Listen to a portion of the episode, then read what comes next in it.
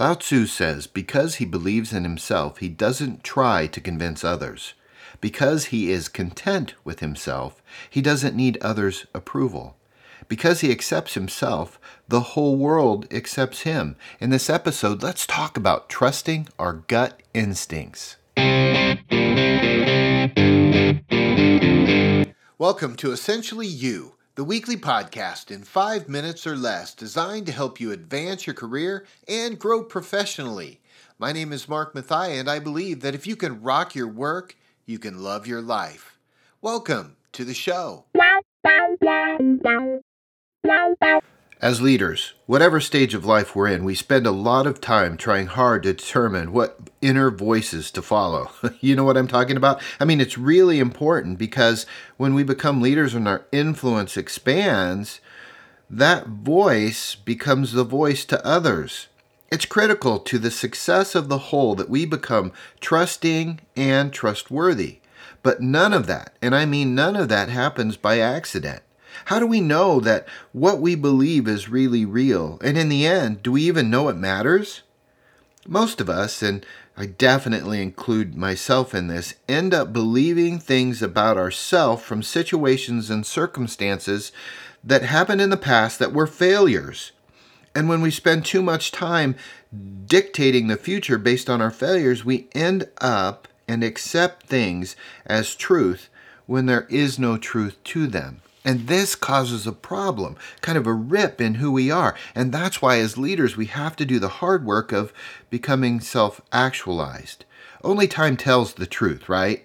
That's what wisdom is. Wisdom becomes the accumulation of knowledge that we offer ourselves in deciding what's really real and what really matters.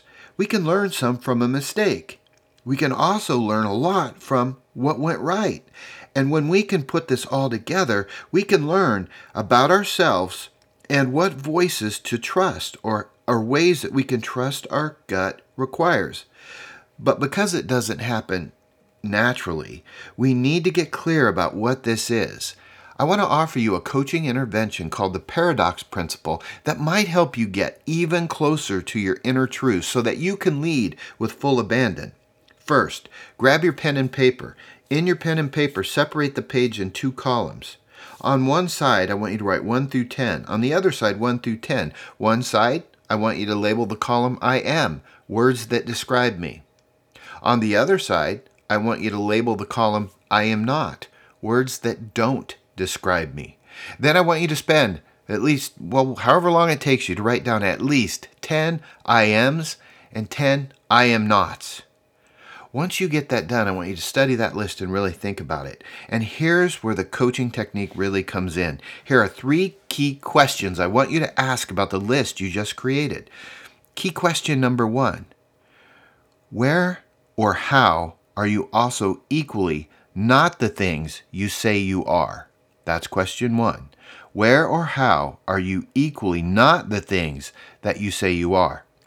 Question number two Look for examples in your life where and how you are the things you thought you were not. Okay? It's really important. And question three imagine that it's true, that you are the things you said you are not. And what are you going to do with that?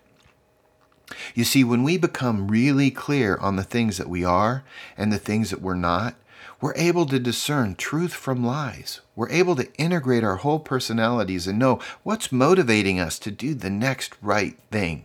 And when we can put that all together in this simple coaching intervention, we can then begin to take another step in the journey of leadership wisdom. And that better prepares us all to help ourselves and the world around us come together and really rock our work and to love our life.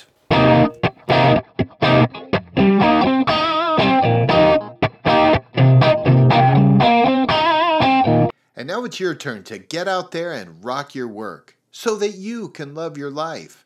Not every job is going to be your dream job. I get that. However, if you can use your strengths every day and you know your stuff, the sky is the limit. If you've liked what you've learned, will you consider subscribing on iTunes and leaving a review? I'd sure appreciate it. Until next week, I'm cheering for you.